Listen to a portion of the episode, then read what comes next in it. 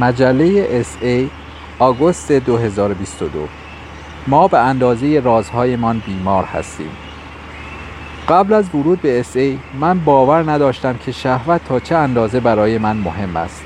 من در تمام زندگیم خود ارزایی کرده بودم و گاهی اوقات از پورنوگرافی استفاده می کردم. زمانی که اعتیاد من در اوج بود من چهار تا شش بار در ماه با مردان دیگر برون ریزی داشتم. من زندگی دوگانه ای را تجربه می کردم که فکر می کردم یک زندگی دوگانه موفقیت آمیز بود. از یک سو یک مربی موفق پدر شوهر و رهبر کلیسا و از سوی دیگر یک معتاد جنسی متعهد به خانواده. من می توانستم در شغل خانواده یا کلیسا کارهایی که استرسا هستند را انجام دهم و از نظر دیگران فردی عاقل و یک رهبر شجاع به نظر برسم. اما بعدا فشار عاطفیم را با فعالیت جنسی کاهش می‌دادم.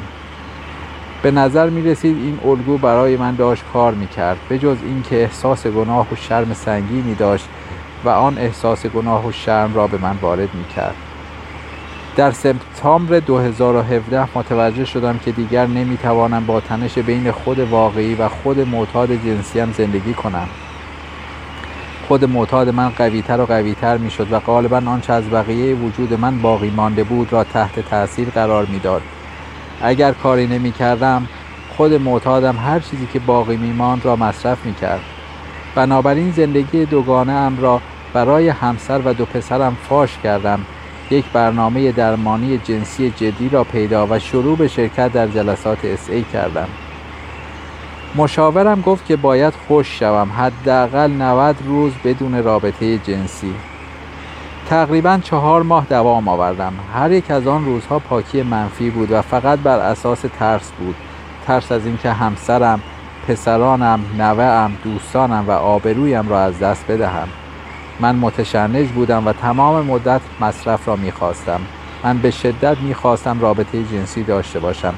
اما میترسیدم که یک لغزش منجر به از دست دادن همه چیزهایی شود که برای من مهم بود. عدم تصمیم واقعی و ادامه رنجش نسبت به دیگران باعث شد که دوباره به سمت روال خود ارزایی برگردم. نزدیک به دو سال هر چند وقت یک بار فکر می کردم که می توانم از پس خود ارزایی بر بیایم. من خودم را در برنامه قرار ندادم اما معتقد بودم که می توانم اشتهای جنسی خود را به درستی تنظیم کنم. نکته منفی این بود که مجبور می شدم تاریخ هوشیاری خود را بر اساس تاریخ آخرین مصرفم تنظیم مجدد کنم و آن را در جلسات اس ای گزارش کنم. من تا حال حاضر هفته سه جلسه شرکت می کنم برای تسکین نفسم اغلب به جای اینکه تاریخ آخرین باری که در آن خود ارزایی کرده بودم را بگویم می‌گفتم از اینکه امروز اینجا هستم سپاسگزارم.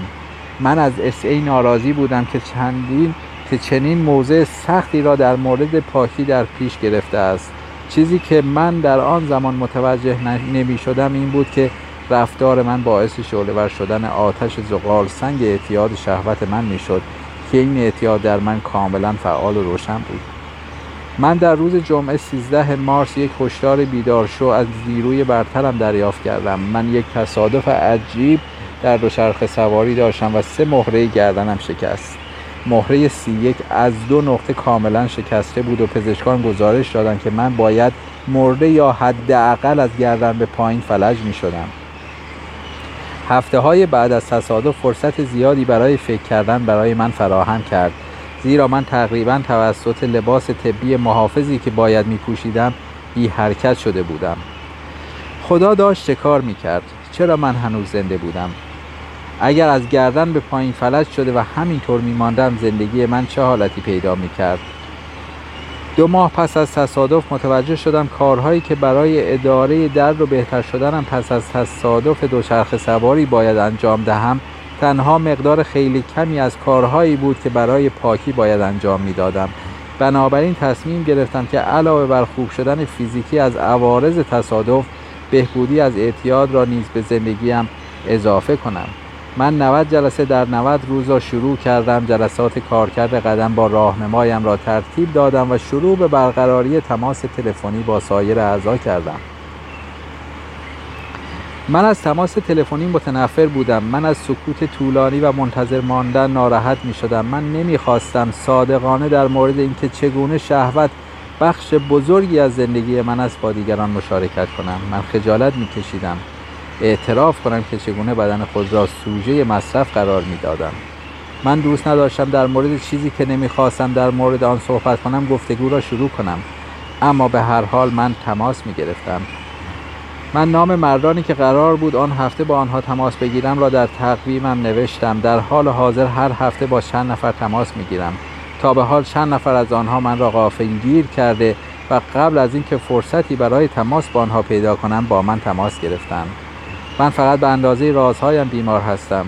صحبت با دیگر افراد معتاد جنسی به من کمک می کند تا پاکی مثبتی داشته باشم. خداوند در 13 مارس جان من را نجات داد و همچنان که در مسیر بهبودی قدم بر می دارم روز به روز به حفظ جان من ادامه می دهد پاکی مثبت نمای من است که به زندگی من جهت می دهد هرچه پاکی من طولانی تر باشد شهوت من دقیق تر آشکار شود با پاکی من شروع کردم به احساس اینکه واقعا در درون من چه میگذرد. حالا من می‌توانم راحتی و شادی دیگران را ببینم و خودم هم شروع به تجربه آنها کنم. بخش خماری در کتاب سفید اس ای صفحه 31 از این طریق در مورد پاکی صحبت می کند پاکی شامل یک شیوه زندگی جدید و ناآشناست. مانند رانندگی در یک کشور خارجی بدون دانستن زبان یا آداب و رسوم آن کشور. فقط اینکه برای ما پاکی یک سفر کاملا جدید درونی است. بدون مصرف هیچ تسکین دهنده و آرام بخشی ما شروع می کنیم به احساس و مشاهده اینکه واقعا در درون ما چه می گذرد سازگاری با همه اینها به گذر زمان نیاز دارد و حمایت گرفتن از دیگران در انجمن برای ما حیاتی است. سفر در این جاده جدید همراه دیگر معتادان جنسی به ما کمک می کند ترس از کنارگیری را از بین ببریم. ما می‌بینیم که دیگرانی که قبل از ما این مسیر را طی کردند هنگامی که شهوت و توقعهای جنسی را تسلیم کردهاند متوجه شدهاند که رابطه جنسی واقعا اختیاری است. و همینطور آسایش شادی که آنها در پاکی در حال تجربه کردن آن هستند کاملا واقعی است. آنها نه انسانهایی غیر عادی هستند و نه اینکه از چیزی محروم شدهاند. خدا را شاکرم که دو بار جان من را نجات داد. یک بار به عنوان دوچرخ سوار و اکنون به عنوان یک معتاد جنسی در حال بهبودی. تیم کی از ایالات متحده آمریکا.